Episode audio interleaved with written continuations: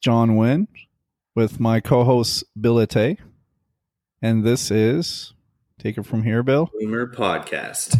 Yeah, cheer. Chia. Welcome back, John. Welcome back to you, Bill. Um, so, uh, why don't you do us the honors of telling us what the show is going to be about this week, Bill?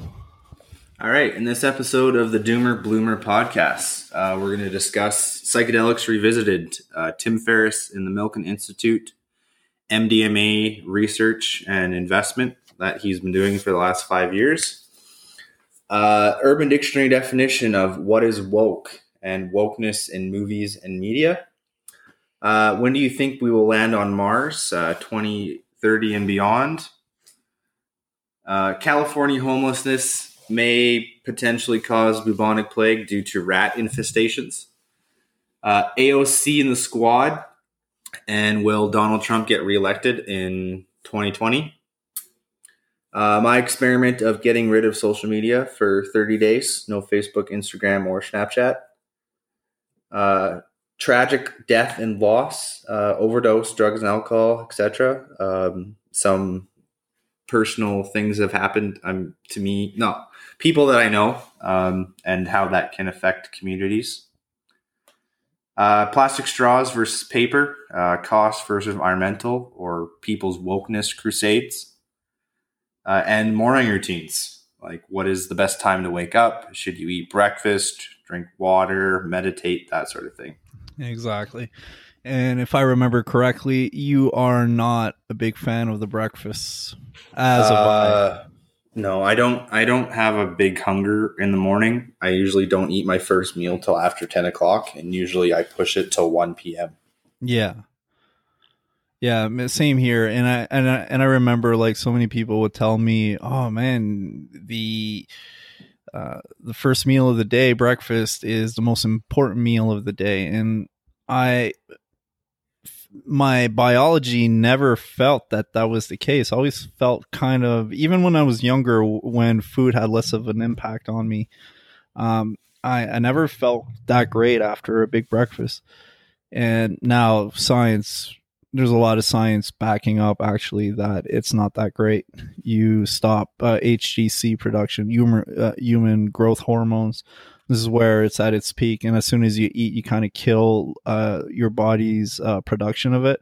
And that's what heals your body that's what like uh, you know gives it strength etc but anyways we're not here to teach a um, biology class or anything like that. Or introduction to ketosis.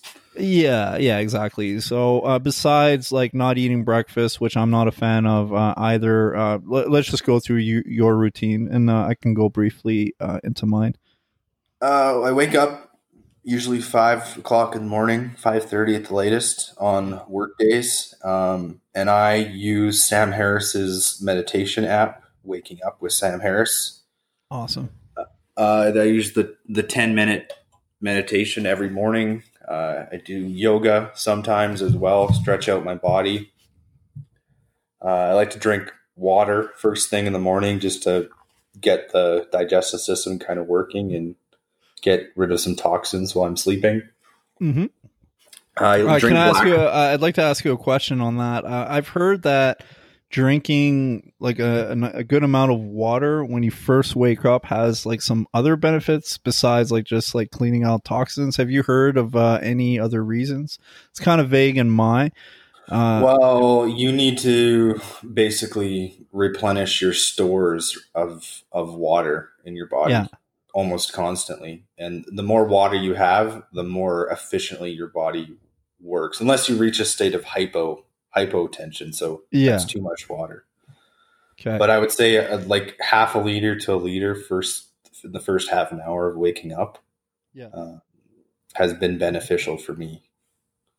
Excellent. like especially mo- when it comes to your mood or your uh, or your productive your your energy when it comes to being productive? Uh, just yeah, it just helps me wake up, get into a get into a cycle. Um, I have a 25 minute commute now, uh, which is a lot longer than what I used to have. Um, so you know, I then by by the time I get out the door, I usually have my my to go cup. I drink black coffee because I'm a psycho. Mm. Yes. Um, that and waking up at five in the morning every day. uh, and, uh, yeah, then I'm out the door, and I usually, depending how I'm feeling, I either listen to the radio, nothing at all, or I put an audio book in my car. Gotcha. Yeah, I've started um, listening to audiobooks uh, more and more in the car. I like it. It's uh it's it's another it's a different way uh and of uh ingesting information. Uh, even compared to listening to an audiobook at home while you're driving you have like a different type of um, consciousness i guess or alertness. And and it can be a very like good it's almost meditative. Like sometimes i drive actually uh, kind of as a, a meditation routine um, just to clear my mind.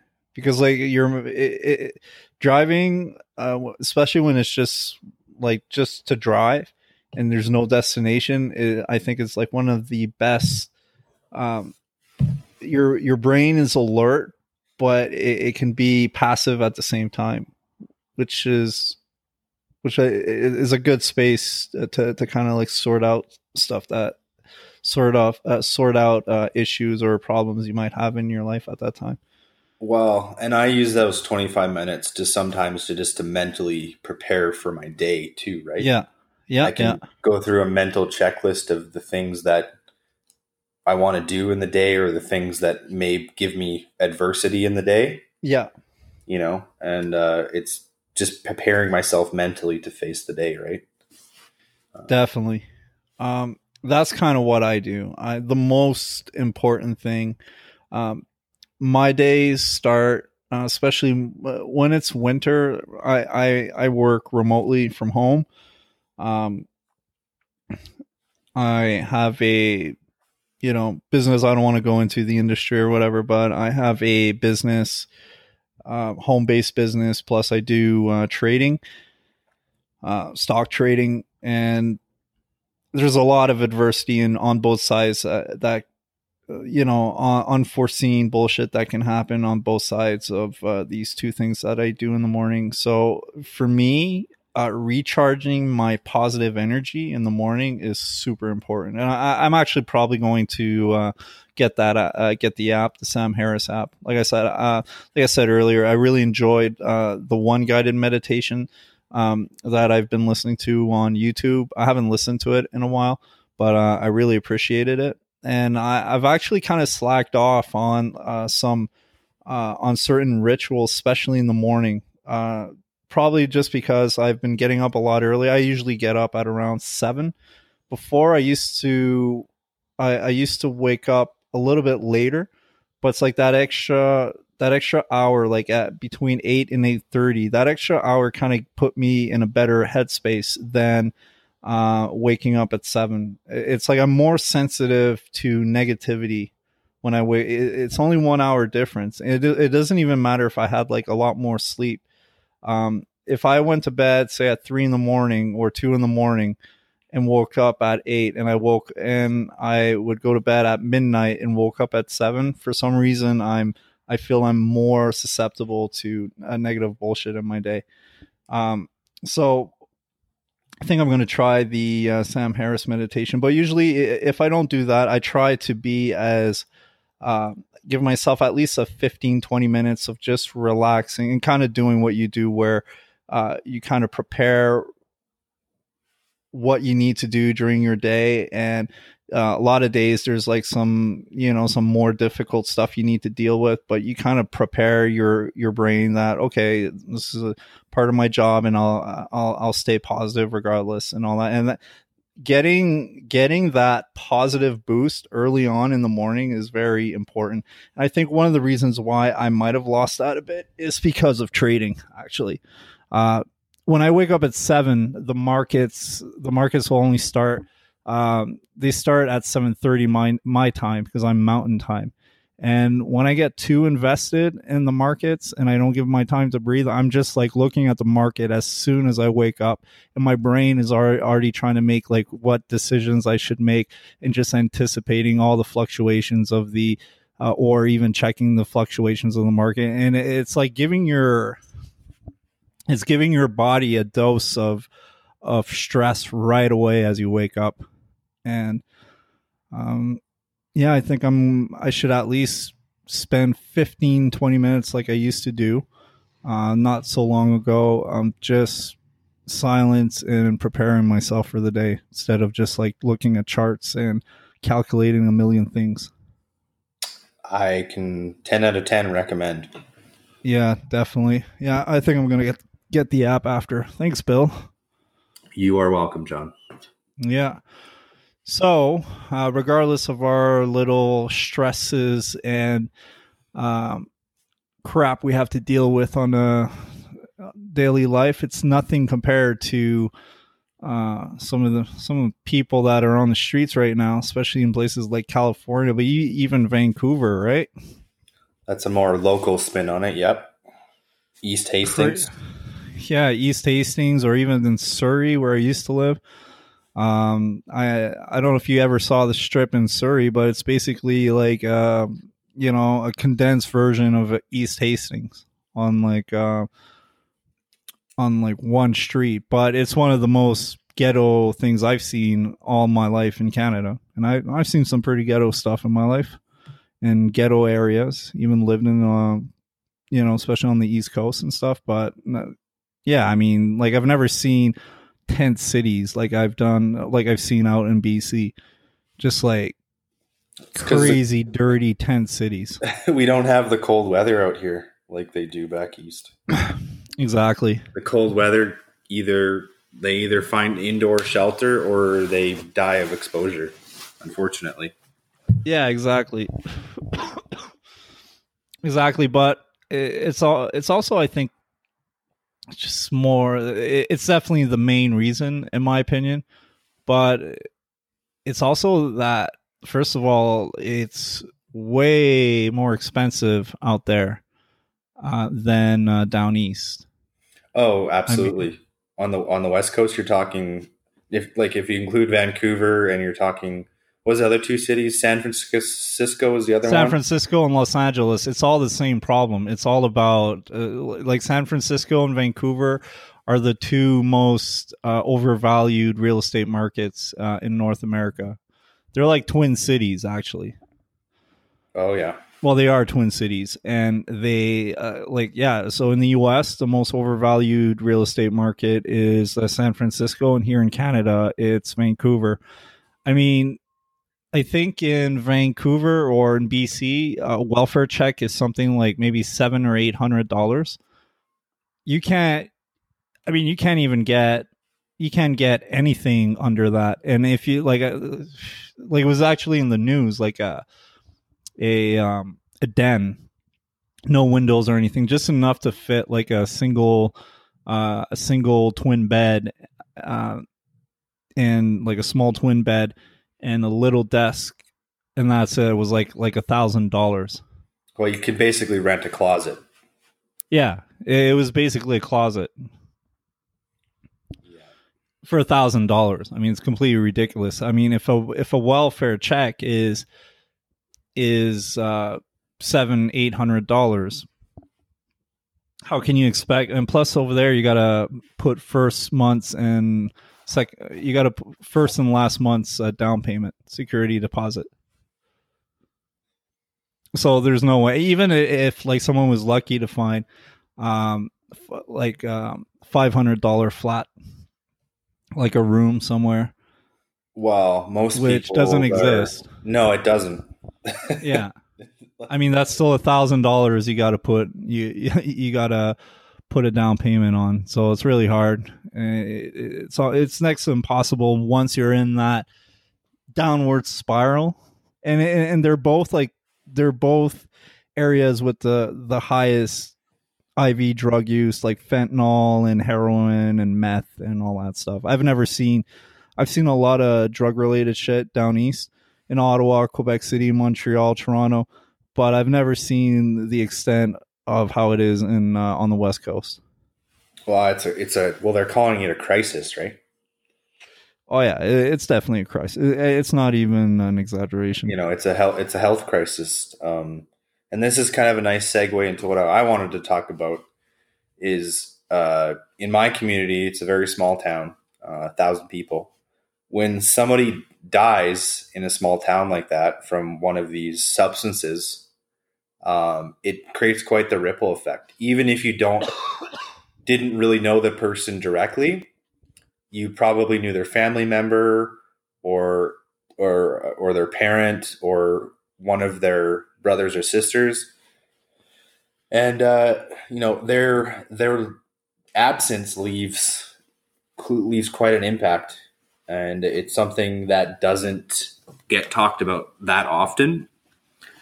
Um, and uh, yeah i just i just kind of wanted to make mention of that um, just because it was a, recent incident uh, not too long ago with a with a girl from that I went to high school with, mm-hmm. um, and she just got into a bad crowd, and uh, and she's very smart. She's university educated. Uh, she had a full ride scholarship, and she had oh, wow. good good parents, um, people who cared, loved about like cared about her, loved her, and she had a place to go if she needed to. Um, and she just, like you said, got into a downward downward spiral. Uh, was, you know, and then got got a laced with some bad substance, yeah. and uh, yeah, she she went into a coma, a coma and then died just about two weeks ago. Yeah, unlike unlike the typical version of what we imagine of someone that would uh, end up like that. It's not like some problem teenager that had bad parents or well, you know very bad relationship or whatever, not educated, dumb in class, and all that. That ended up uh, dying. Uh, you know, ten years later. We're talking about a model model person, you know, model student I mean, to be sponsored, uh, to be to get a full univer- university uh, scholarship. I mean, she had to be a really good student. Yeah, she wasn't a dumb girl, and uh, yeah, she uh, she even had a like a beach body fitness coaching business on the side, sort of thing. The last time I yeah. heard from her, so you know, she had a lot of good things going for her, and she had a lot of friends and people that cared about her, but maybe mm-hmm. deep down at her core, there was something that she wasn't happy about in herself or or a family situation or even potentially a relation. It's hard to say, right? Like people people make choices, right? Um, well, I can tell you this: I've never, I, have never delved into. Um, I, have tried multiple things in my life, but I've never uh, went into opiates just because from the literature I read, it, it's something that you can get addicted to way too easily. I mean, um, and I've seen that even through drugs or substances that are considered benign, be it weed or whatever, how I can, or alcohol or whatnot. I'm not saying alcohol is benign or, or anything like that, but compared to heroin or other substances like that, um, I mean, I could. It, it, was hard for me to stop. I had had. I had. It took a lot of willpower for me to stop uh, using when it got out of control. So I can only imagine how it would be with uh, opiates. And um, I remember waking up from an operation at one point. I had uh, some eye surgery, and they gave me a shot of morphine. And I, when I got that shot of morphine, I understood right then and there how people can get so addicted to this like it, it, it is like you're you're in pain and then you're almost thankful that you had that pain because you're like because you feel so good. I'm like oh wow i had to go through this pain to have this feeling right now. That's like uh, i had two shots of morphine in my life and the second was after um, after a kidney well during a kidney stone.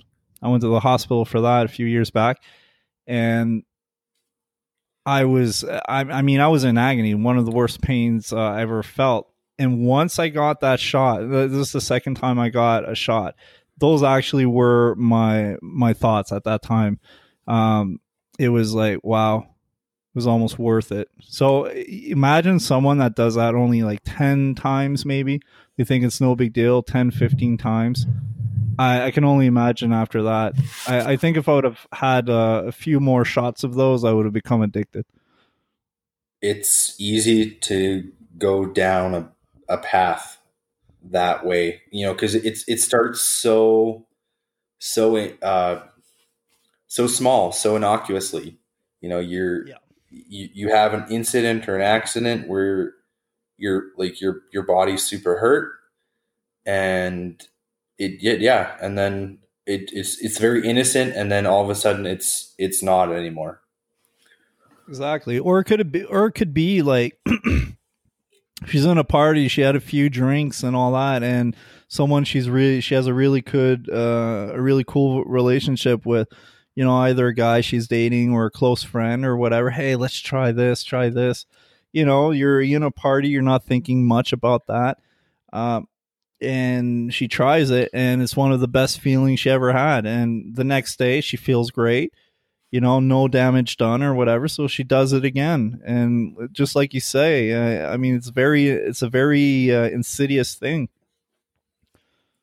like the line uh, the line of when it's too much or harmless a harmless once in a while thing to it's becoming a serious problem is very hard to see especially when you're in the middle of it well that's addiction yeah and yeah and the worst thing is you know it that's the thing like your your addiction affects so many so many people around you and uh, I can only imagine what your um, that that person you know. Uh, well, like, I just bumped into right. I bumped into her sister and and but her cousin and extended family just the other day, and they're just completely devastated. completely devastated. Like they don't even they don't even know what to say. Like it's it's it's even hard to have a conversation with them because you know what do you what do you say to them you know it's like oh no yeah they're they're just There's no words they're just gone like i'm i'm sorry for your loss but it really doesn't really do it justice i don't think yeah exactly it's it, it, and a lot of times it uh, i'll give you an example one of my good friends uh, when i was growing up he died in 2009 and I talked to his mom on the phone uh, in 2016. Uh, my mom and his mom uh, became really good friends, kind of when we became friends, uh, because of our shenanigans growing up. Brought our two moms together, I guess. um, so his mom uh, wrote me a message, uh, maybe a couple months before that asking me my address and he, uh, she wanted to send me some uh, pictures and some uh, a few things uh, that he had and if i wanted them and i'm like yes. I mean i'd like to have a memory of one of my best friends growing up. Um, i have his cross like hanging off my off my bed frame and all that. Um so she she taught she when we spoke on the phone she was telling we we did speak about that. And this was into yeah 2016 so this was seven years later. She, she was still devastated. She had to i you know i was doing my best to reassure her. She felt guilty. She felt that she didn't do what she she she could have done and i know the situation i was there for for a lot of the, the times like where she was like actually putting fault on herself and even though uh he's um he was one of my good friends. Uh, she didn't have she she didn't have to have all that blame on her.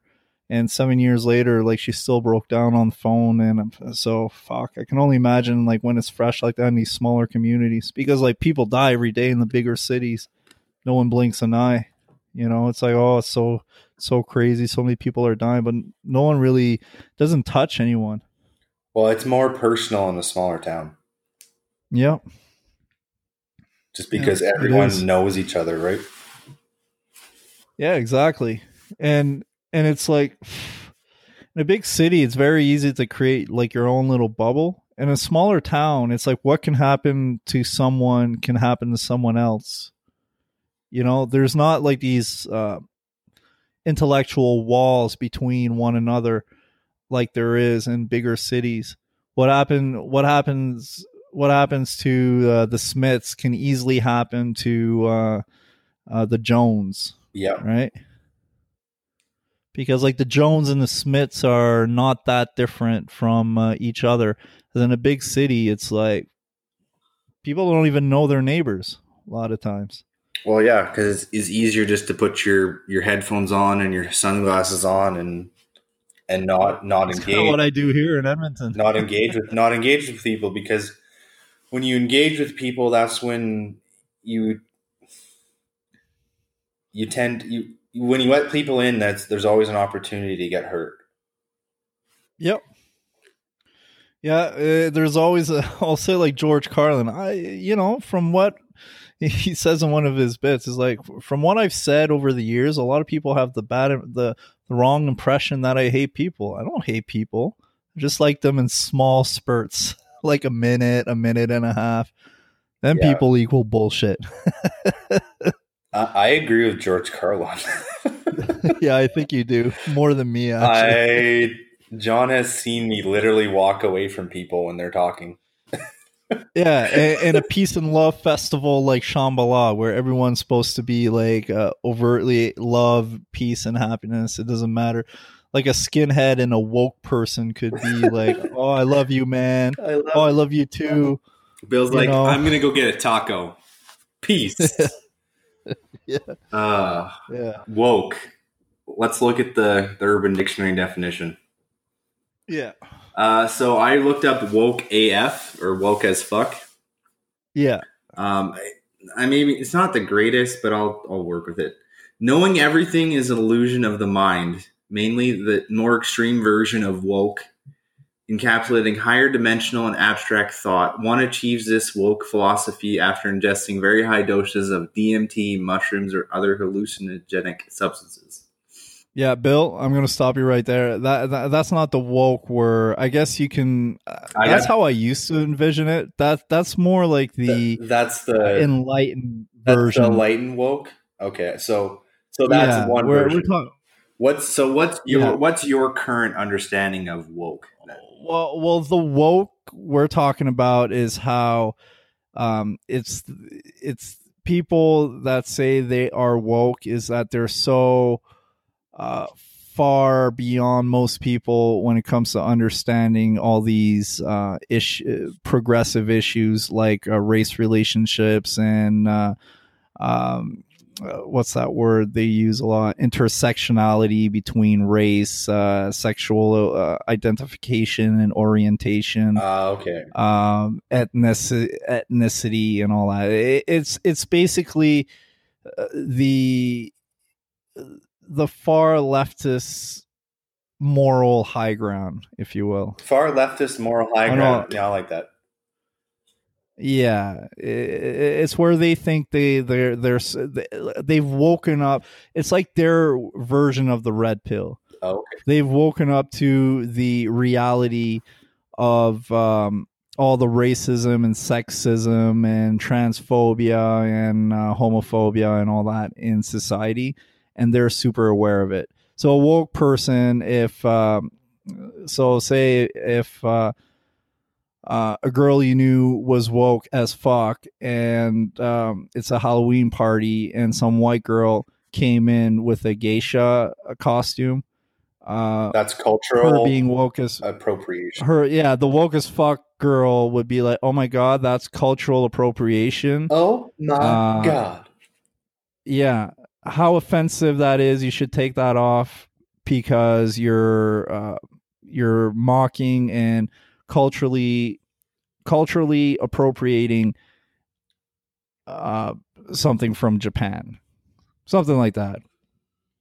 You know cowboys would be offensive because you know they were they're like a symbol of the patriarchy and white supremacy et cetera et cetera. So that, that's just an example of uh, wokeness how the way I've been seeing it lately. Okay. Just to cl- just to clarify. Okay. Cool. Yeah. So I'm sure you can find something on uh, Urban Dictionary with that. Uh, probably, but it probably won't be that urban. All right. Yeah, I, I I I tried earlier and that wasn't what I thought it was. So we'll just go with that. Oh, okay. We'll call it Okay.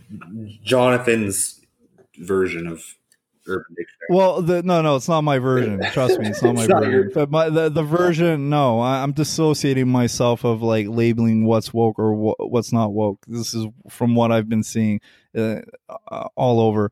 But to me, like wh- what I would actually like to be my version is like the first, uh, someone that's uh, taken psychedelics and you know meditates and actually has awakened their mind to the, I guess, higher realities of uh, you know of existence. Yeah. you know that doesn't see that's broken through their the day-to-day programming from school and society and culture and all that and have gone beyond that. To me that's a lot. I i prefer that that definition of woke and i'd like to identify uh anything i have to do uh with the the meaning as I'd like to reappropriate wokeness to that, if you will. right? Okay. So woke, but wokeness today, uh, it's is yeah this far leftist uh, moral high ground. Far leftist moral high ground. Yeah. Oh, I'm I'm aware of all the injustices. Like for example, plastic straws versus paper straws. What's up with that? Yeah, what's up with that? It's Bill? a I think your your I think your girlfriend has a uh, perspective on that. Why don't you uh, woke us up on that? I, I I will I will woke the people, John. I woke him up. woke them up. Um, it costs more money uh, to to have paper straws. I think it's thirteen cents versus three cents per straw. So you're looking at a 10 Mhm. cents per straw difference. So imagine you're in the restaurant industry and you have to order straws by the thousands, right? 10 cents on the dollar makes a lot of difference when you're trying to do profit margins. Just because Oh, yeah. somebody is going to be comes up to you and says, "Oh, I don't I don't I don't want to use these plastic straws because they're going to go straight to the landfill." hmm You know, paper straws they're biodegradable and they break down when you put them in the environment. So Yeah. that would be an example of a woke person. Usually, I'm not, Yeah. I'm not stereotyping here, but I would I would definitely associate wokeness in the current climate as somebody who is also probably a vegan, uh, likely yes. into the LBGQ community, uh, or like Oh yeah. or that. queer support. I'm not saying like I'm just saying that that that is probably their their whole jam. Yeah, the the env- the envir- the hardcore environmentalists Save the whales, which man. slash vegan. Save the whales. yeah, eh, yeah, yeah. Like hippies. Hippies are like a hybrid of like the old definition of wokeness and the uh the newer version. You know, uh but yeah, like w- w- when we get back to the straw situation here, um, from what I've heard, I think it actually produces it, it because like look, paper straws, they're paper straws, right? We have to cut down trees for that. And don't we need machines that guzzle like a whole bunch of uh, gasoline and use uh, oil and all that to cut down those uh, those trees? and water. we need to use yeah exactly. And don't we we need to use like a whole bunch of uh, water and chemicals and all that to break down the pulp uh to make the, these paper straws. Um So which is more i i i, environmental yeah so what, what has a bigger yeah so what has a bigger impact? Um I mean- i mean look i mean if if straws are really causing uh, a big impact on the environment and that's a simple solution then go for it. But how how much of this from i saw john stossel video a few months back about this subject um it's like almost a year ago. And like the conclusion i got from that uh from that little segment there was that it's completely ridiculous. Now it's been a long time so i can't like quote um any uh, proper facts i don't I, I don't want to say i just i don't want to spew like anything on there but like the impression i had it was like a ridiculous thing to do it like it it had more negative impacts than good impacts and for whatever small environment uh, environmental impact po- in a positive way, it had like larger negative impacts. I should have watched that video before doing this, but We'll link it in the vi- in the description. Yeah, exactly. I don't know. I I, I think it's it's. I, I think like these moral crusades are just like little hobbies, like these people are are having. I I I really don't know if uh you know from what I'm seeing, like these politicians are just going. they- They're just like surfing these waves of outrage, and they're trying to capitalize on that. Well, And I think that's one isn't there them. a video with uh, Justin Trudeau talking about what do you do to uh, help the environment? And he's just like fumbling over his words about trying to spit out plastic bottles. have you have you seen that? I've seen that. I've seen that on No. on social media back when I before my hiatus. Yeah, yeah. We uh, plastic Speaking of which, you yeah, go ahead. plastic bottles. Uh, we uh, plastic bottle. He just he was having a really hard time trying to saying the word plastic bottles. Yeah, it's like fuck. It's my kryptonite. Plastic bottles. BPA man. The, BPA free. the woke. The yeah, the woke people will hate me, and that's my base. Yes, I have taken a hiatus from social media. Yeah. How do you feel? Um, better for the most part. Yeah. You didn't wish me happy birthday No. on my uh, on my Facebook. That's It- right. It, saddened me immensely. Uh, yeah, I, I didn't leave you a rude comment about your birthday. Yeah, there was like one piece of the puzzle missing, and it was your happy birthday. How you many? know? I was like, "Where's?" how many happy birthday wishes did you get? I got enough. Let's just say So that you got your you got your dopamine hits, eh? I got a few, Oh yeah, but you always want more. always yeah. No, I've decided to wean myself from that area. from that uh, Distraction. inform information guzzler from hell. Well, I just it's uh I haven't found a lot of personal use and value of having Facebook or social media anymore. I mean, I've been on it to close to just over 10 years. Um I used to post pictures to Facebook. Um I used to be more active on my Instagram account. Um but I just I've never used Instagram. I just feel like it's become a cesspool of idiocracy, and I just don't. The only reason I would use Instagram now is probably to use it as a business tool. To be honest with you, That's the only reason why I got an Instagram account. um, because I could use it as a way to promote my business or be an influencer or something like that. That's the only reason I think I would have it. You want to be an influencer Yeah, that's right. I do with the with, on with the Doomer Bloomer Instagram account. Okay. yeah, yeah, yeah. But sorry, uh, because I, I just saw Crystalia um, rant on on on his podcast about uh, influencers, Instagram influencers, especially like the uh, the who's The Insta hose. the the Instagram See- who's whoring. Insta, Insta hose. See previous podcast. Yeah. He's like, if you're showing your butt, but in a way that, you know, if you're looking sideways from the camera, eating a sandwich, but like showing off your ass at the same time, you're whoring. Yahoring. Yeah. You're whoring. You're, you're whoring. You're whoring.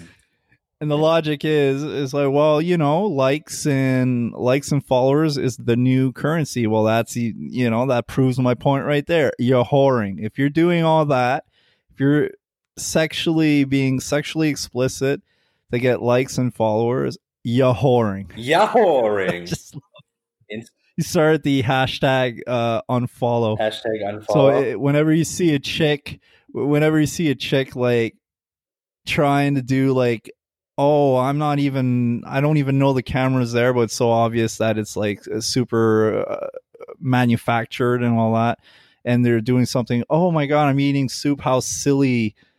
how silly am I type of thing. Yeah, you're eating. Well, you, you do hashtag the unfollow on uh, the unfollowing. the unfollowing. I like that. we yeah yeah we got to stop the um well it's because like there's so many thirsty males man yes. like so many so so many women are doing stupid shit it's not even at some point it's not even their fault if you have like so many sycophantic males just say oh everything you do is so so great i i respect the woman Respect the woman. and what you and you're one of the best women I've ever seen. I mean, uh, heard about or like heard, heard, Heard.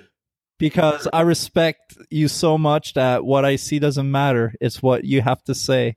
Like the soup you're eating, is me eating the soup right now is so silly. Hashtag soup. hashtag yes, hashtag soup. Oh my god, it's so good. Hashtag burn my tongue. Oh my god. Yeah, OMG. Yeah. We should definitely link that uh Crystalia video. Crystalia will be Yeah. linked in the description. yeah, yeah. It's Yeah, hilarious. whoring. You're whoring. yes. well, you know, it's uh it's the new currency, likes and followers. Exactly. You're whoring. At least uh, at least a street whore gets some cold hard cash, you know? Into her BTC account. Yeah, yeah, exactly. Yeah, so um, that's why I kind of laughed when you said uh, being an influencer. I don't want to be an influencer. I do. just because of that video. Just because of that video, I ain't being an influencer. I, don't want to be associated. I want to be an insta. these, I want to uh, be an insta whore now. Uh, yeah, I'm gonna do a whole. I'm doing a whole 180 on my whole no Facebook, no Instagram. I'm gonna. All right, you should like. Oh, man, you, you know what you should do? You should like. Uh, it's been done before, but you should like take like some of the biggest uh YouTube, uh not YouTube, but um Instagram, um Instagram uh influencers or celebrities, the females, and you should just do the same hashtags and same poses. Oh, like a girl that's I like should. That would be funny Yeah. as fuck. it would it would so every like every girl that like kind of like um you know writes something like the hustle is real type of thing and she's just like eating. she's eating, laying on the eating beach soup. eating soup on the beach just like with her legs open in a way that's like yeah Provocative you know shit. you should do the ex- oh yeah you should like because like the way they do it, it like let's be real they're good looking women they can get away with it because there's so many uh thirsty people out there and they'll be like, oh yeah it's all good it's all good um but if you do it it would oh it would be fucking hilarious I think I could. or we we, we could get yeah go Well, I just, I, I, I just feel like we have to start the Doomer Bloomer Instagram account now, just so I could do this. Yeah.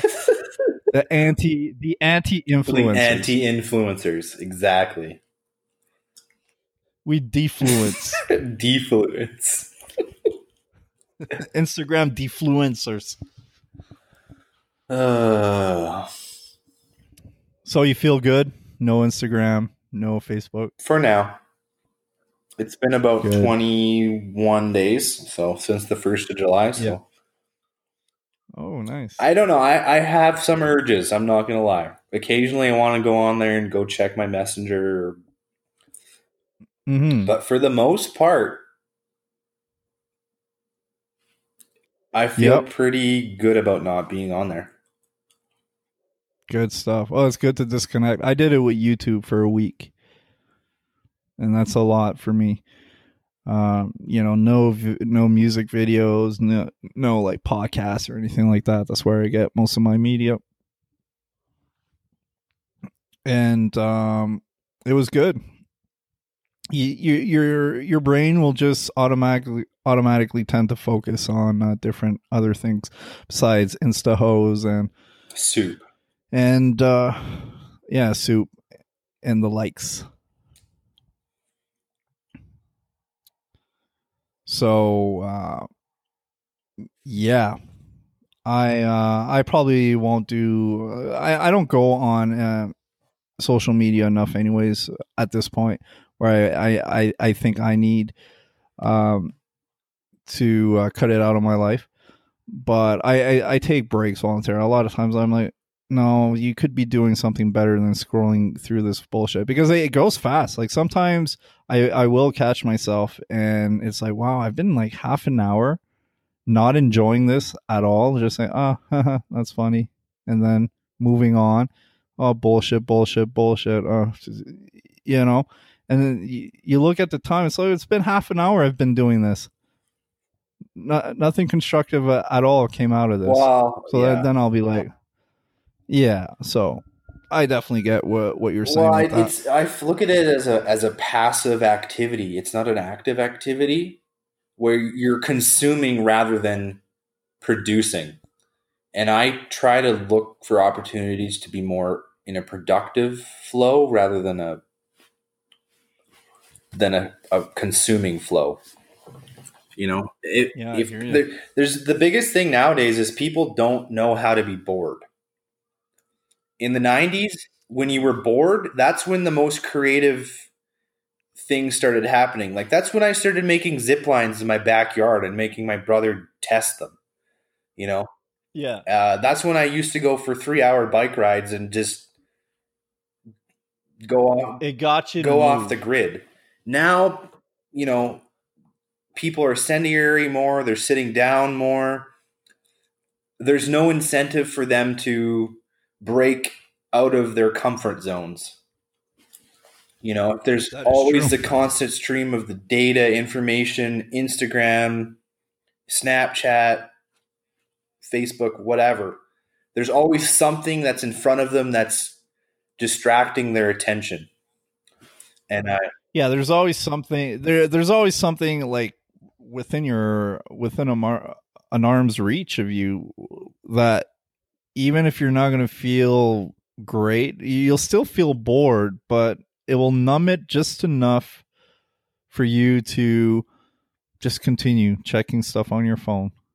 You know, one Facebook post will lead you to something else. It will lead you to something else to lead you to a video uh, or a blog post or whatever. And you know, nothing. Uh, and and like you say, it's pa- it's passive.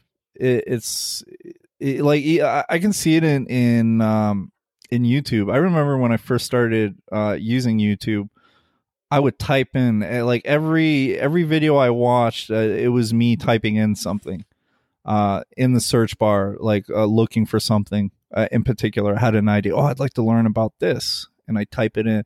Oh, I'd like to hear this song, and I type it in. Um, as um, after a few years, it was like I was looking.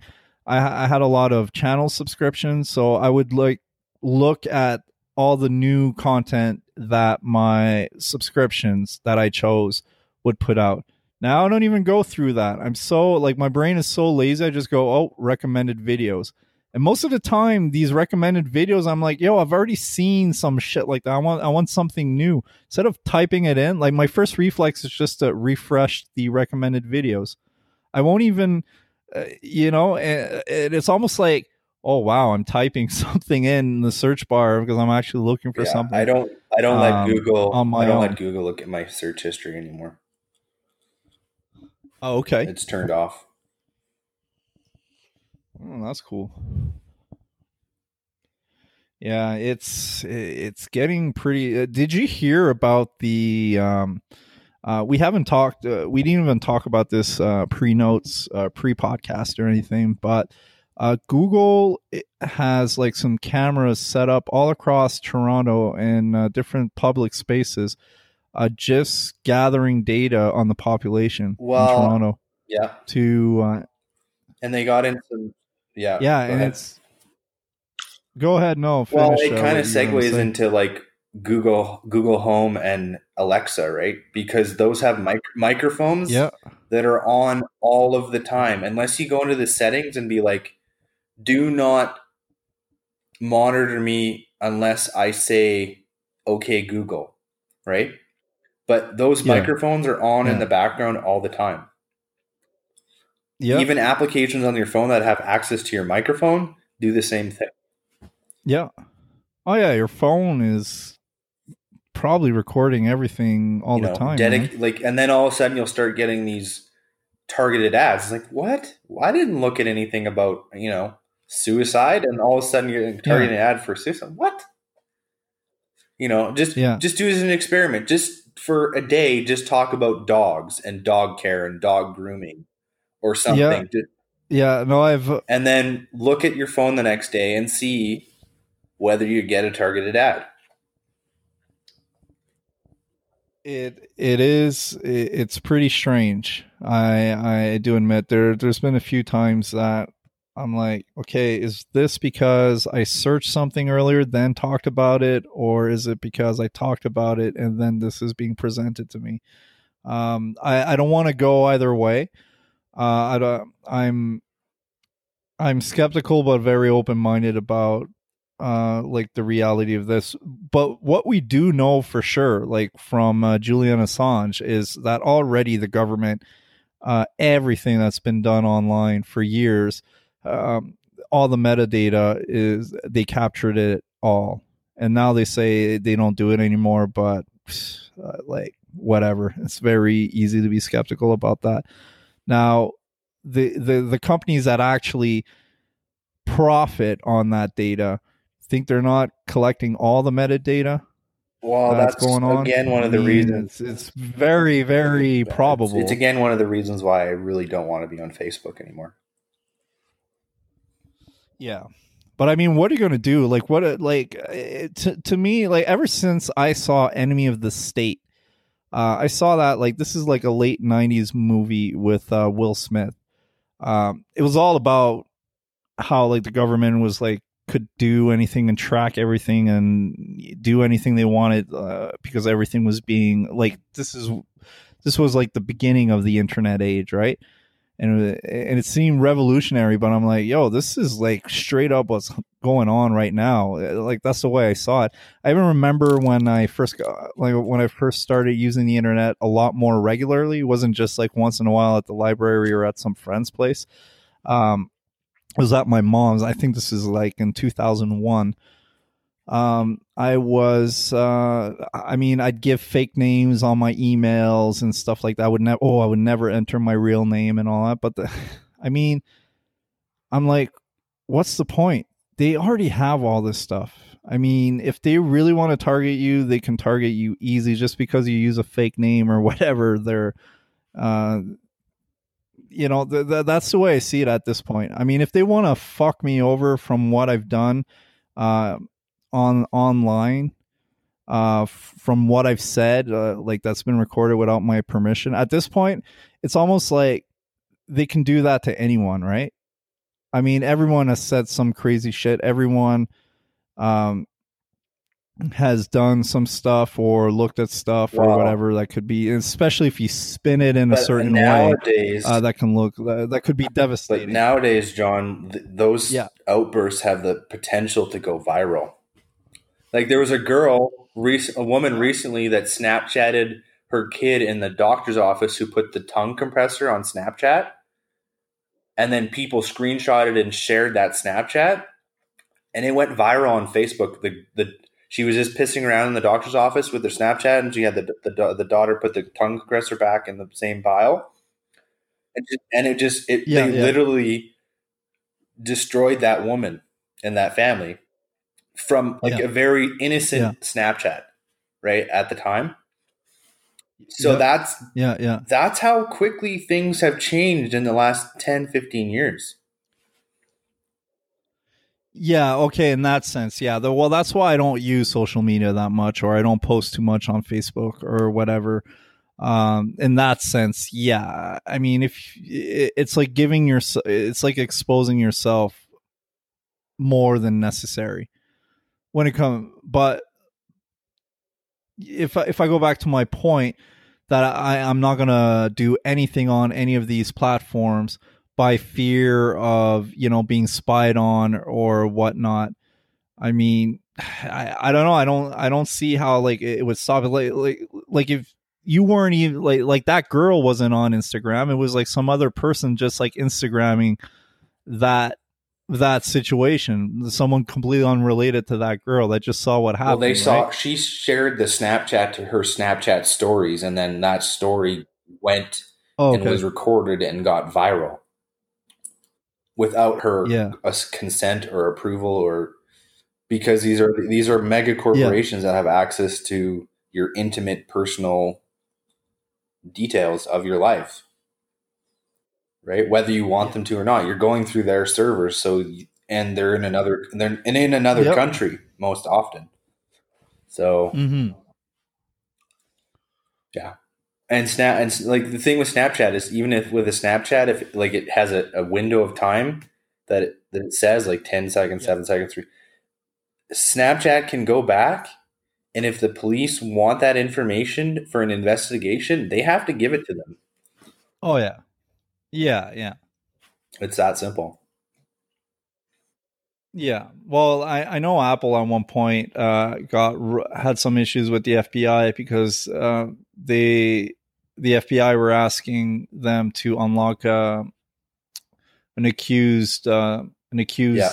phone, iPhone, and they didn't want to do it. It's like one of the it's one of the a few times I gave uh, Apple props, you know, for for sticking to their guns about like privacy and stuff like that.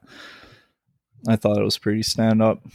But I mean, most companies, if you put pressure, like Apple can kind of afford all the uh, fallback from that.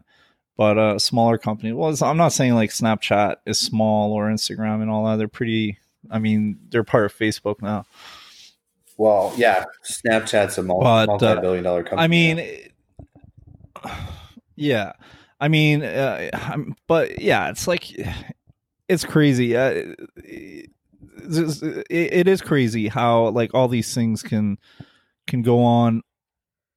Like what can happen with all this stuff, and sometimes, sometimes I say if it.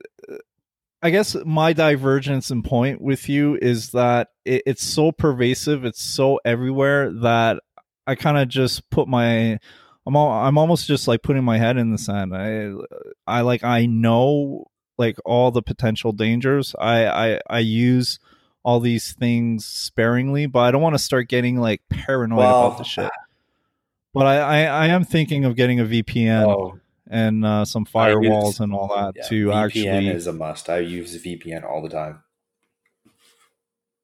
I've had vpns for years. But i'm i'm like more of like going into like that the like going you know what going galt is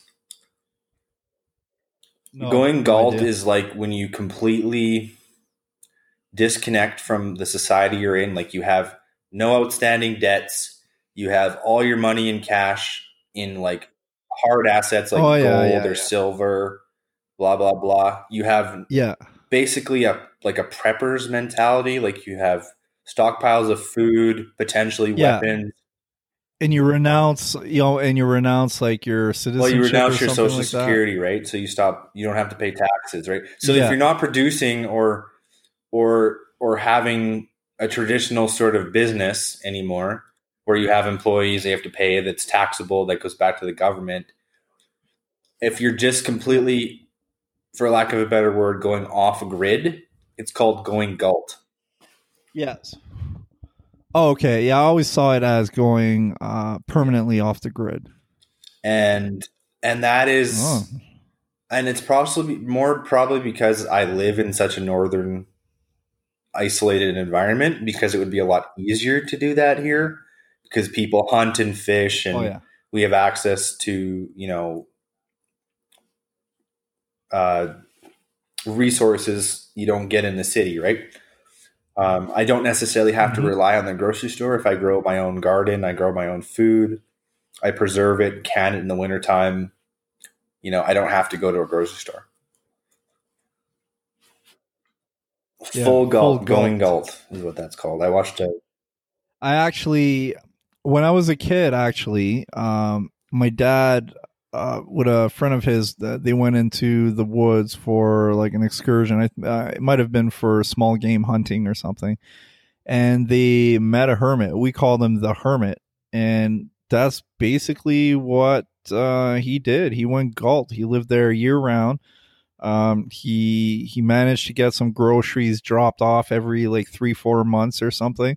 Most of it he just like trapped and shot, um, and fished. And he lived um he lived in uh, what's called Les Monts Valin, um, which is um, in the Saguenay region, some uh, mountainous region over there. And yeah, that's what he did. That's the only person I think I really met that went uh, that was full galt. I remember him eating uh, supper with us because my dad invited him, and he like he ate like a savage. Like I, re- I like I rem- I really remember like him eating very differently than all the other adults. Like I, I wasn't re- like I really didn't care about like manners and stuff like that when I was that age, and and I was like, whoa, he eats worse than I do. hey, Dad, who's this bum you invited to dinner? but he was cool, man. He had like this. Uh, uh, I don't know. I remember he was flirting with my my grandma, man. My grandma was there too. really? That's fucking old.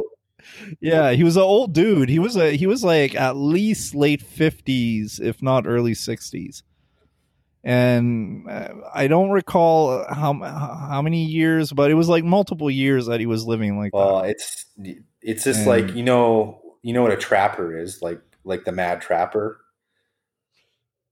Yeah, well, they like they they'll trap beavers and well, stuff like that for for like fur and meat. Exactly, and I have a similar uh, story of from my hometown of a gentleman that did the same thing. He had a trap line far up the lake, and he basically lived there almost year round. He would come out in the springtime and and stuff to get provisions, and then in the fall he'd go back to the trapping the trapping cabin, you know. And it, that was his life, yeah. and he didn't really.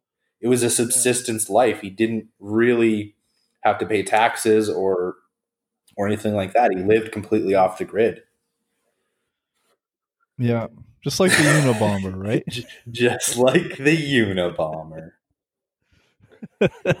My hero, the Unabomber. Uh, Not really. That was a joke. You know this great scientist. Well, he he actually uh, did live like that for a while. Uh, the Unabomber like went off the grid. Uh, uh what's the word again? Uh, Gunter. No, what what's the word uh, for living off Going the grid? Galt. It's named after Galt. it's named after the guy Galt. who did it, Charles Galt, I believe. Charles oh, Okay, G A L T. I will make a link to it too.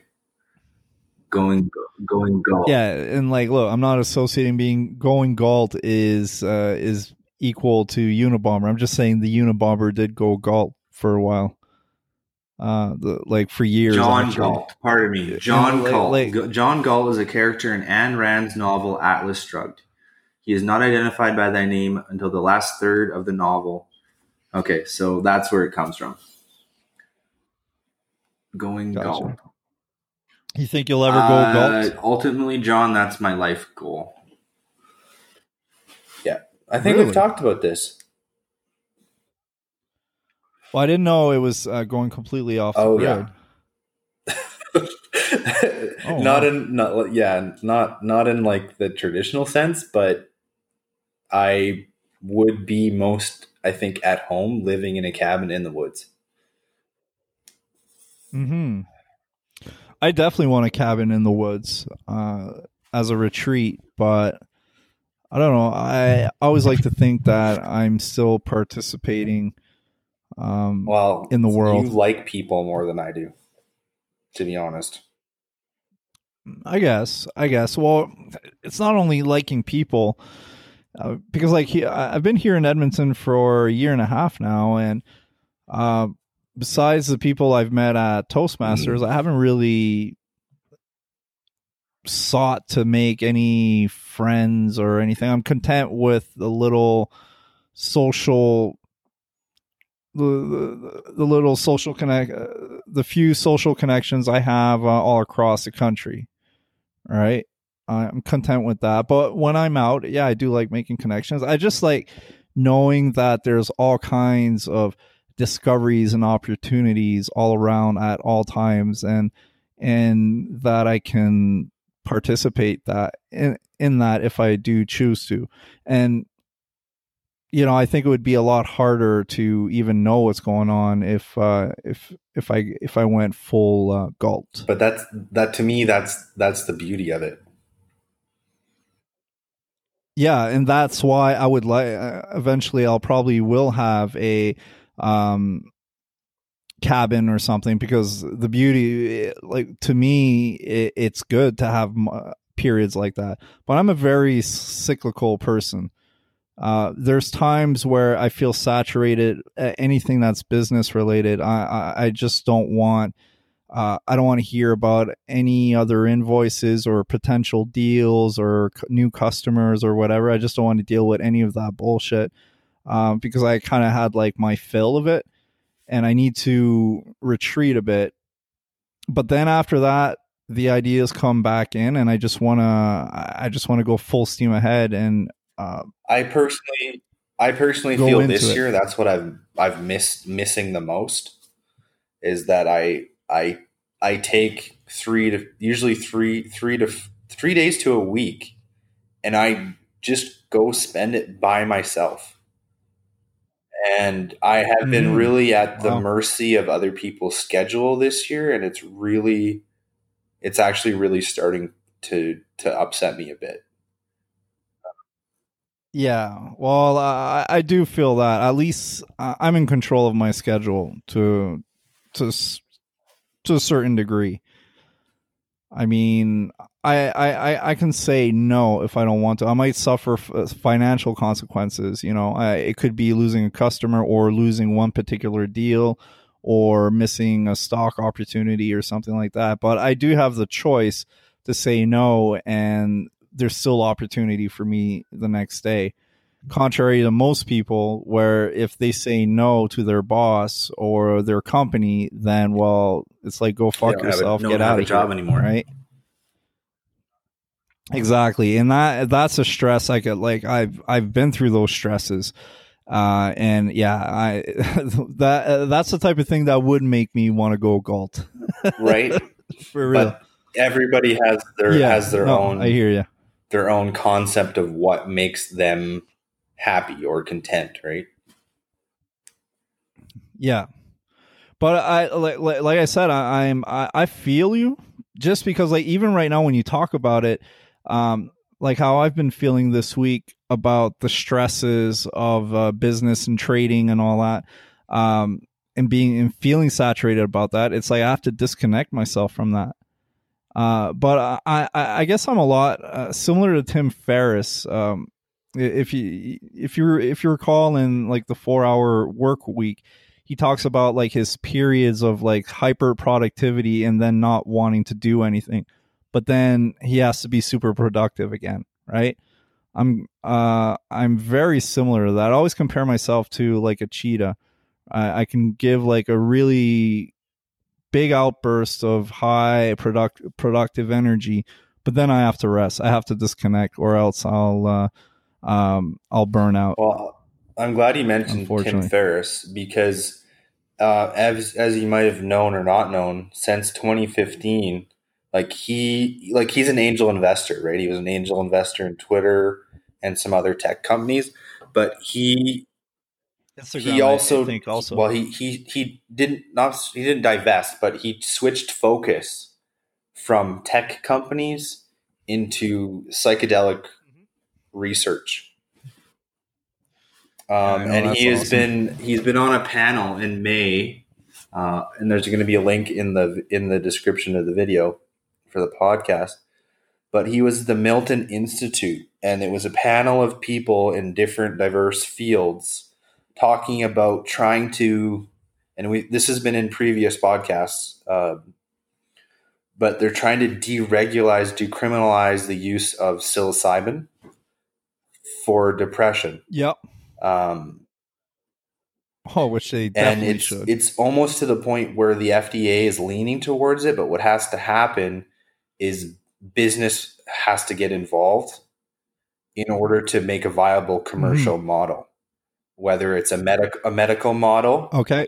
or a recreational model or some combination of the two. Um, but until business Yeah. gets involved, it's still going to be a taboo area because technically, possessing them or trafficking or or selling these substances is still considered a, a- an offense, right? It's a criminal offense, even though they they're doing these these studies that are positively showing that you know a single high dose of psilocybin is like doing a mental reset and a physical reset. It's like two years Right. of psychoanalysis. Uh, You know? uh, yeah. I Whereas mean, in the SRIs, like the the serotonin uh, reuptakes, Reuptakes. these inhibitors. guys, all they do is make you have high highs, low lows, and they just like smooth out the peaks and valleys. And you have to keep taking them. And sometimes you have to take higher and higher doses in order to see the effects. Yeah, and also it's like when you they've there's been some studies about this. Oh, man, I hate saying this all the time. There's been studies, There's but been studies. anyways, there there has been some research. There's been some research.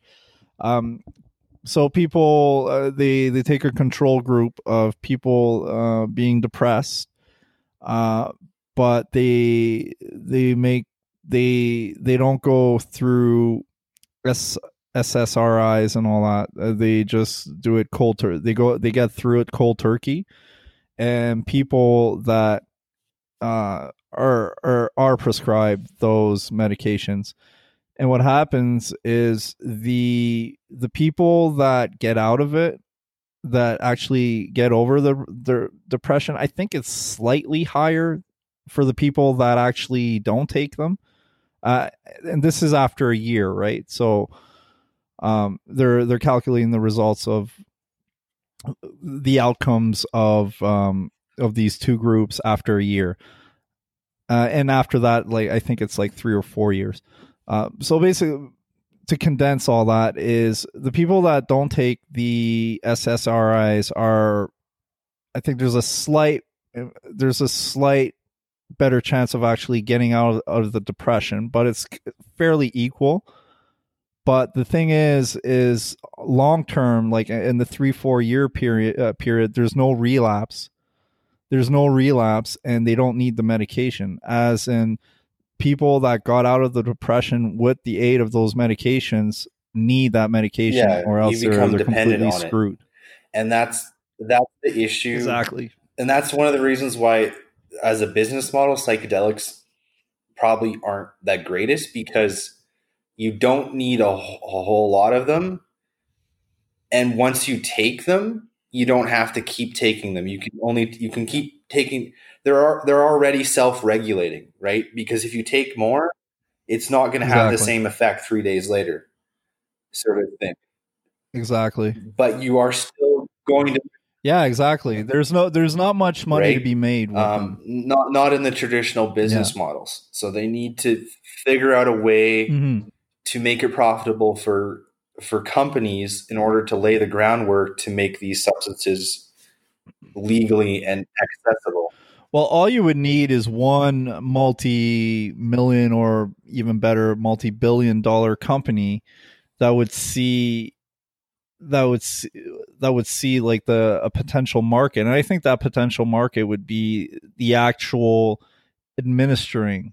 Well, Like that's what they were. That's what they were saying in that. YouTube, in that Milken conference. Is people would go go on retreats. Yeah. they'd have a, a dedicated trip sitter guide and that would they would ha- they have people in order to help them integrate the experience after during and afterwards right um, because that's the biggest Exactly. thing with psychedelics is It- it- integrating the experience whether it's a challenging trip or a, a- you Exactly. know, one, one way or the other it could be a challenging trip or well, it should be a new field, uh, you know, being stu- being um, taught at universities, basically uh, psychedelic psychotherapy.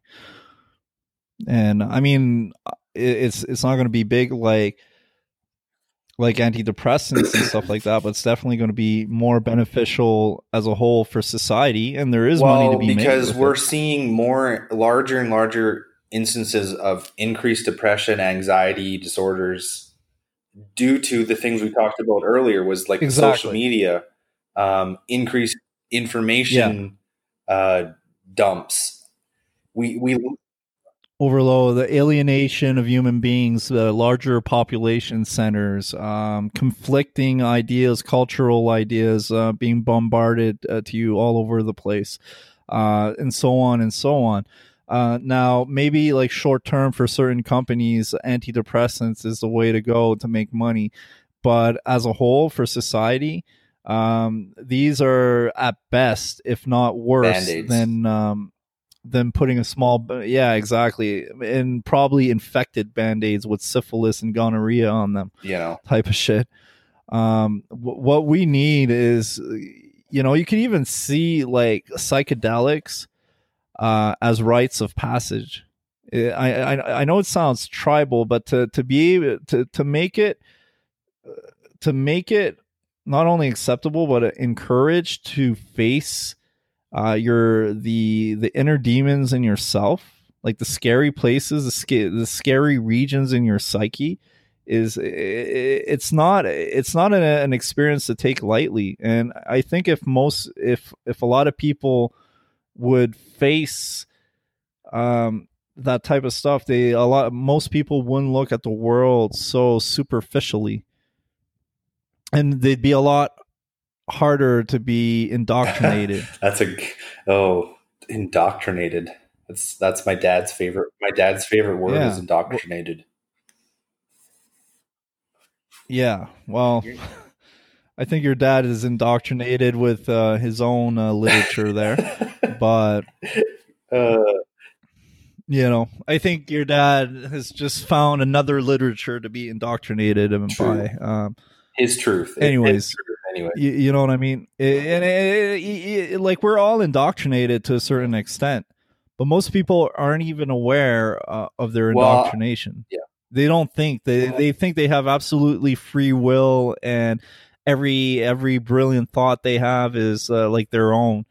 Um, you know, I think psychedelics kind of breaks uh, that type of idea of like you're you're you're like some special island in control of everything uh, inside of you and um, you know you're you're building every, everything that's happening in your life is In your uh, is is uh, in your control and and what's funny what a lot of people do is like everything that's good is they're doing but everything bad that happens it's always they always point the finger at someone else or at something well, else that's the right. Government or The stupid, the stupid street government, gangs yeah. or the It- or the the eco- the eco- oh The things economy, uh, I'm doing right? better.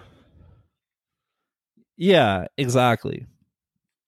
And the thing is, it's, it's I mean, it- like reality is a lot more nuanced than that. Uh, and uh, I I think psychedelics, uh, if more people as a whole would use, and and it's not only the use itself of psychedelics, not o- only the psychedelic experience. I think if we come to a point where yo, like us human beings should go that route and face inward so we can be better outwardly. Uh, that would be that would represent a huge shift in human consciousness or in cultural consciousness yes. right? Just to get to that that government's on board with that private companies are on board with that and most most of society as a whole is on board with that that that would represent in itself. You, you, you can even ex- extract the compound out of this equation just having that mentality would be a huge shift in con- in um in the mentalities that I, I think would benefit the human race immensely. And you add like a powerful compound or powerful substances like um, uh, DMT, LSD, psilocybin, and uh, MDMA uh, that can really treat uh, mental issues like we've been seeing pop up and go up like crazy. Um, yeah, uh, let, let's hope that some of that we're going to see more of that. And um, you know, God bless uh, Tim Well, he- Ferriss for He's a public figure, right? And he that. has sway, you know, and he's not he he he ha- he has pull in, in different areas, right? So He I, I hope yeah. it continues on that way, and uh, in the next five to ten years, we're going to start seeing some of the the fruits of of the labors. Oh yeah. Well, I remember when I was talking to you, and you weren't even really familiar with any of this um, four or five years ago. Um, I was like, mark my words. Um, you know what we're seeing with weed, we're going to start seeing with psychedelics, and it's been four or five years. Uh, you know, I was telling you, oh, in four or five years, it's going to start being legalized in certain places. And uh, look, it's, it's legalized in Oregon now. Col- Oh, Colorado, or at least Colorado. in Portland, Oregon, I think. Uh, Colorado. Um, yeah, yeah. the exactly. Netherlands as well. So it's already started. legalized. Yeah. Um, it's just it's just another tool, right? In a in a sense, too, right? Like you, if you again, Yeah. go ahead. What I was saying Yeah, what I was saying is that they're going to start seeing that Yeah. psychedelics are not as harmful as as what they thought it was and it has a lot more benefits of what they Well thought it had. It, in the same in the same respect as marijuana. Because I remember like like when I introduced that shit to you um like what was like the general information you had about psychedelics before I even mentioned it to you? Um, honestly, nothing. Like I, I've never even like to that point. I'd never even met or known anyone who had in my at least in my town or my sphere, besides weed or drinking or cocaine is usually Yeah. the one that people go to. But psychedelics are like at least where I'm from are usually hard to come by and and I honestly Yeah. was just I was just being open minded and I was just going to take it with an open mind. Yeah. But like yeah, you didn't have like a very negative uh like it didn't have like uh, I'm asking at this point like did it have like a very negative connotation like uh, oh my god yeah that shit fries your brain I think it would have been I think it would have been different if you'd offered me LSD. I think because Okay. I come from a farming background, I know what a mushroom is, I know what it looks like. yeah Uh, I go pick mushrooms in the Yeah. woods. I know how to find like edible mushrooms. To me, it was just a natural Okay. extension of my of my upbringing, anyways. And it was just yeah serendipitous that I was there at that time, and that's what you had, and that's what we tried. And you didn't really think I would have as as a you weren't sure what my reaction was going to be. Right, yeah so we- true but I, I I think I had started talking uh to you about uh, mushrooms and psychedelics as a whole like a few months before you even came down right This is 2015, right? yeah Like, this is, yeah, this is close to five, four or five, four and a half years ago. It's it's actually really hard to. I remember the feeling, and I remember the texture of the conversation, but I don't remember the substance Yeah. and the content of the conversation as well as I probably should. Right? yeah I was just gotcha like, I have this thing. Yeah. You want to try it? I'm going to be here with you. Like, we're Yeah. not going to do a whole lot. Like, No, no, no. No. But it wasn't even like uh, trying uh, to get you because like that uh, that when you came down, I was I didn't even really have an intention to do any or offer you any or anything like that. Um, I was just uh, like because like f- a few months prior, like we were uh, like I was telling you about my experiences with it and all that without like trying to influence you to. Uh, um, I think I just said, "Oh yeah, check it out," like all the potentiality and all that. But I hadn't like uh it wasn't like to offer you any like that that's how i remember it right like i, I didn't just talk about it I honestly, Right I honestly there. cannot recall Oh. the, the specifics of the conversation. all right that's fine me neither um like basically my question was is and i think you answered it already was if you um had um like a very negative because you you, you know you were pretty uh, when it came to drugs and alcohol, you you you kind of abstained from all that stuff, like even weed, right? Like you had, you had barely smoked. I think you smoked weed once Yeah, Um, I in but- your life. Yeah, I I don't. So to me, it was probably bad, right? All that stuff was kind of bad. Uh, like before you you had that open mind to it. I I don't remember it like that. But Okay. that's okay. I, I, I don't remember having a negative Okay, comment- right. con- connotation towards mushrooms, at least. Maybe we maybe weed potent Okay, maybe weed gotcha. maybe especially when I was nineteen, but the difference between nineteen and twenty five is, is yeah those are that's a big difference. Okay, okay, that, that's cool. Uh, I was trying to get like actually At- what at you 19 were thinking at- at, at- that time 19 before you tried Yeah, it. I probably wouldn't have very good associations, but twenty five to nineteen different. Okay, gotcha. Cool, man. So, so yeah. So even when you were younger, you thought like Well, this was, uh, you know, drugs John, as a whole. I lived in a very sheltered bubble. So, I, Yeah. alcohol, sure, I was aware aware of.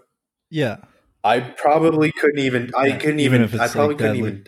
I didn't even have a concept of what LSD or mushrooms was at nineteen. To tell you the honest truth, it was like a like not even on the radar sort of thing. Like it just doesn't. It was like a non yeah. thing. Gotcha. All right, I think I think we're just about talked out here. How do you feel? Yeah. Well, uh, I feel that we've covered right. basically everything. Yeah, I just uh, well, if you can just like close uh, on uh, on your view of psychedelics, because I, I just we just rambled on on what your view was before uh, you know before you actually tried them. Uh, how do you see Currently, psychedelics? Right now in 2019, Yeah. as Yeah. Almost a 30 year old person. Um, I think they have enormous potential to benefit your personal well being, whether mental, physical, uh, Mhm. emotional, even spiritual, even. Um, there is definitely a potential to abuse if not used correctly in the correct set and setting, meaning with good people around you, um, a good environment, right? Like not necessarily in a party environment. I wouldn't recommend it, especially for your first time. Um, and I would say start small, you know, like half a tab, quarter tab, half a gram, right? Um, the one thing that I really would like to move into later this year, hopefully towards my 30th birthday, is DMT. Um, Mhm. But yet, Yeah. I need to make sure that I am 100% mentally, physically, and emotionally, spiritually ready for such a journey. Um, You wanna you wanna do a breakthrough off the bat? I do, I do, and I thing? and I think I'm leaning towards doing the Okay. ayahuasca route. I don't, I don't think that I'm going to have the experience smoking it that I want. Um, Yeah. It's hard to break through supposedly uh, your first time or even first few times. you know, and uh, the smoking. the grammage required to do that and the amount that I want to do that is almost cost prohibitive. So I think doing it like orally with ayahuasca might, for me myself personally, would be the way to go. Um, Yeah. I'm curious Yeah. about ayahuasca also. I haven't done that. I've smoked it, but uh ayahuasca it's um it, it, supposedly the journey is quite different. It's almost like cosmic, interdimensional when you smoke it, but it, it, when you ingest it through ayahuasca, it's almost like a, uh earthy earthy uh I don't know who said that, but it, it's really linked to the planet. You feel that you're extremely linked to the planet, um, and, and and it has a lot more healing potential th- than uh, smoking it, and a better, um, better chance of uh, actually exploring yourself and developing more as a human being by taking ayahuasca than uh, than smoke than uh, sm- than smoking the DMT. It's more a mind being mind blown when you Right. smoke it than anything else. Yeah. Well, that's cool. Well, I wish you good luck on that journey. Um, I don't know if you'll be taking it before me, uh, but whoever does it first, uh, we, we should definitely talk about Honestly, it. Honestly, John, I think I plan to come down to Edmonton for my birthday. So